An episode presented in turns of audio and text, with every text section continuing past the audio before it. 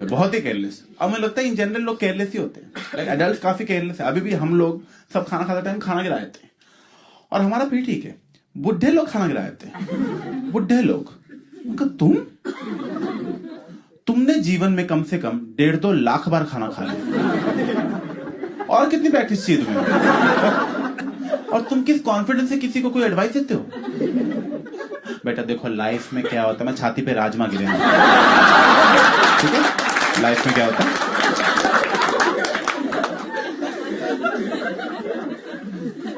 सच में मुझे सफ़ाई बहुत पसंद है। मेरे एक दोस्त है, मेरे घर आया था एक बार। कमेडियन ही करुणेश तलवार, जानते उसको? हाँ तो कमेडियन अच्छा बंदा, बहुत फुद्दू है।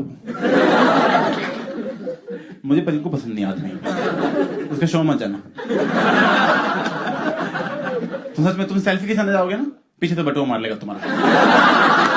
कैसे कमेडियन घूम रहे मार्केट में तो। एक दिन मेरे घर आया था। मेरे घर आके मैं तकिया पे बैठ गया। तकिया पे। घर में एक बेड है जिस पे तकिया रखा है, जिस पे मैं रात को मुँह रख के सोता हूँ। इसने वहीं जाके अपनी गांड टिका दी। हाँ भाई हाँ बोल अभिषेक। क्या बच्चे मुँह पे बैठ जाना मेरे। इसे सिर्फ़ मेरा मुँह गंदा होगा। और जैसे ही मैं तकिया बैठे ना, मेरा पूरा मूड ही खराब हो गया। उसके बाद में किसी में इंटरेस्टेड नहीं इरिटेट हो गया हर बात से। वो लगा क्या है मम्मी की तबीयत आजकल यार बहुत खराब है मतलब नहीं मतलब नहीं उससे जो भी है अच्छा खराब हो जाए तू तकिया से उठ पहले। थोड़ी बाद मुझे कहता है कि कुछ खाने को है? मैं कहा हाँ पापड़ है, खाने को कह दे मैं पापड़ दिए, पापड़ खाने नहीं आते उसे? या किसी और के घर गए आप ऐसे क्रंची चीज़ है आप नीचे हाथ रख लेते हो ना कि नहीं, या टिश्यू मांग लिया प्लेट डिसेंट सी मतलब नहीं। तकिया बैठ के आँखों में घूर के पापड़ खा रहा हाँ। बोलो बंदे। और पापड़ का एक एक टुकड़ा मुझे ऐसे उड़ता हुआ दिख रहा था। बेड पे गिरता हुआ सीधा। ये बंदा कल मर जाए दुख नहीं होगा तो मुझसे रहा नहीं गया तो दो मिनट बाद मैंने कहा, सुनो, पापड़ वापस कर। पापड़ लिए, इसका चूरा बना दिया। और अपने ही बेड पे फेंक दिया।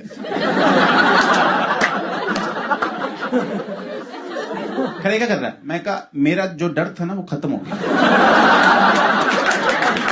अब वो टाइम गया।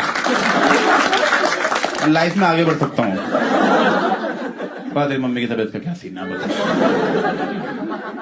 और बता यही तरीका है मेरा डर से डील करने का। जिस चीज़ का डर लग रहा है, कहीं सच ना हो जाए, वो खुद ही सच कर दो, ताकि डरने में टाइम ना वेस्ट हो।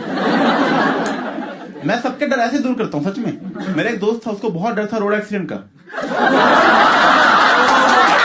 तो अब वो नहीं है दुनिया में, पर ना उसका डर है तो मतलब.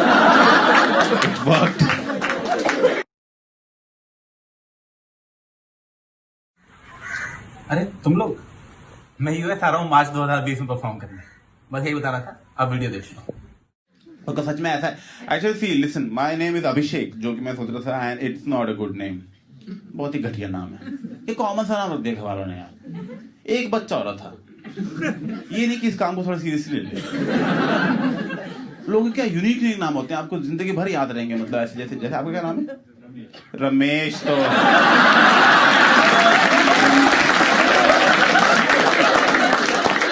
अभिषेक से घटिया सिर्फ़ एक और नाम है। पता? लिटरली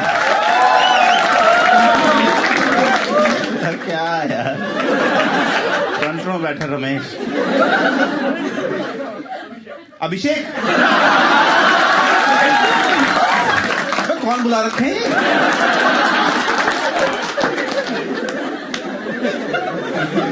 नहीं फ़ैन तो नहीं फुद्दू नाम वाले बन रहे सारे।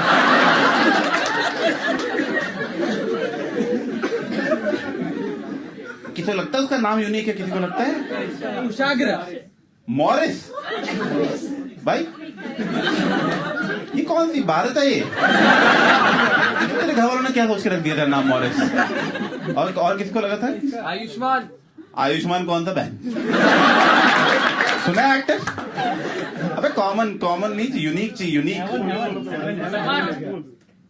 एक मिनट एक एक वही एक क्लास चल रही है ठीक है? हाँ देखा तमीज से हाथ उठा के कितना है। ओ मतलब जिसकी स्पेलिंग बतानी पड़े हाँ। यूनिक तो है वो। सही बात है। सही बात है। जैसे ये नाम रहे आपको याद रहेगा ना ये मॉरिस रुत ये सब आपको नाम रहे याद है? अभिषेक क्या है? चौथे बंदे का नाम अभिषेक है। ये डेढ़ सौ लोगों में दो निकल आए। और कोई तो नहीं अभिषेक? अबे तू भी अभिषेक है?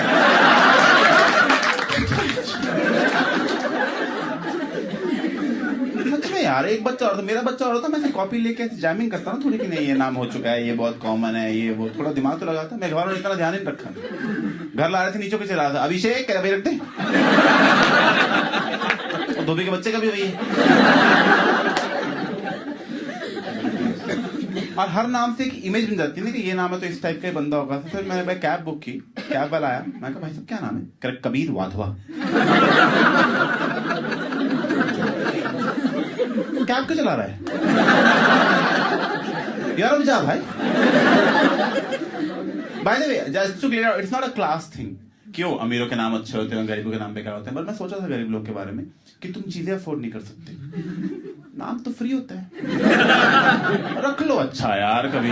हर बार शंभू विनोद प्रभाकर प्रताप। अब रख लो कुछ कुछ ये मॉरिस टाइप रख लो। नहीं हमें सियाराम रखना है। फ़र्क के सो जाओ फिर में मुंबई में बहुत सारे लोग सड़क पे सोते हैं, सच में। तो मैं तो एक बार, सच में मैं क्या करता हूँ, जब भी जो एक्स्ट्रा खाना पैक करा देता हूँ ना, वो हमेशा मैं उनको देता हूँ कि, यार, किसी की हेल्प भी कर देते हैं। क्या पता कल को नोबेल पीस प्राइज ही मिल जाए। हाँ अपनी जूठी ग्रेवी दी है ना किसी को। तो महान काम किया। ग्रेवी ग्रेवी पीस खा गए थे हम सारे। तो एक दिन बंदा सड़क पे सो रहा था, मैं खाने लेके उसके आस गया। मैं कहा, भाई साहब, ये खाना चाहिए आपको? कह रहे, मुझे मत दो। सड़क के उस पर दूसरा आदमी सो रहा है ना उसे दे आप दे के आओ मैं नौकर नहीं हूँ आपको ठीक है एक मैं खाना दे रहा हूँ तू मुझे काम पे लगा रहा है क्या नाम है आदित्य मल्होत्रा का मैं देखे आता हूँ कोई नहीं है कोई चक्कर ही नहीं है कह रहा, अच्छा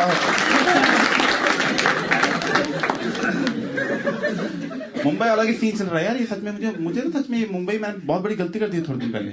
मैं क्यों ना मुंबई में अपनी कार ले आए। क्योंकि यही तो कमी है मुंबई में। गाड़ियों की। जब से लेके गया लाइफ फक हो गई है पूरी। क्योंकि मुझे पता ही नहीं था कि मुंबई में सारे कबूतरों का पेट खराब है।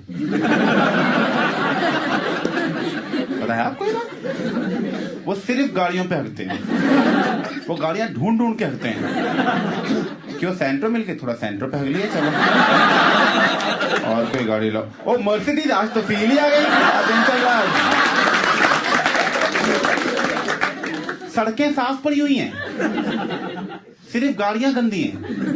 तो जिस मैं गाड़ी लेके आया ना, कबूतर खुशी हो गए। कह रहे हो गृह प्रवेश करते हैं इसका। ए वेलकम टू मुंबई मैं लाल गाड़ी थी, हग के सफ़ेद कर दी इन्होंने। और इतना स्ट्रेटेजिकली हगा है। इन्होंने प्लान करके हगा मैं आपको झूठ नहीं बोल रहा कि हैंडल पे हक दो, दरवाज़ा ना खोल पाए। विंडस्क्रीन पे हक दो, कुछ दिखे ना इसको। वाइपर पे हक दो, साफ़ करने जाएगा, भैंस और मरेगा। ये।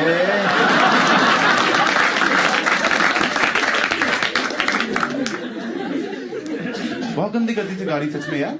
मैं उसको लेके गया सर्विस स्टेशन धुलवाने के लिए? मैं कहा, गाड़ी धो दो कह रहा, दस हज़ार रुपए लगेंगे। क्या हो गया गाड़ी? पाँच धुलती है भाई, क्या हो गया? कह रहे देखो तो गाड़ी क्या है, ये देखो इसे जरा। इसको पहले घर से थोड़ा आप धो के लाओ। तो हम भी धो रहे बैठ के इसको। दस हज़ार तो नहीं दूँगा मैं। तो अगले दिन मैं खुद ही धुलवा देते हैं गाड़ी मैं सुबह उठा, गाड़ी के पास गया। देखा वहाँ गाड़ी ही नहीं है। कि कबूतर उठा के नहीं ले गए? कि कौन बाबा उड़ के यहाँ तक आए अगले उठा के चबूतरे के पास ही ले चलते हैं। और अटैच बाथरूम बनाते हैं। तो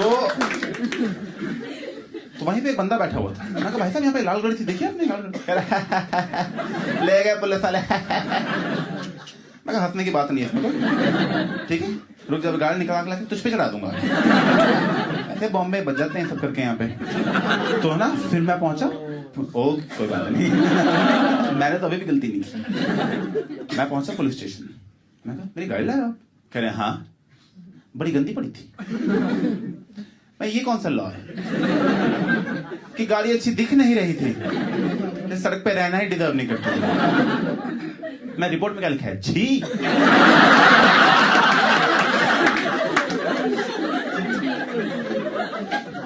मैंने नो पार्किंग में थी आपकी गाड़ी।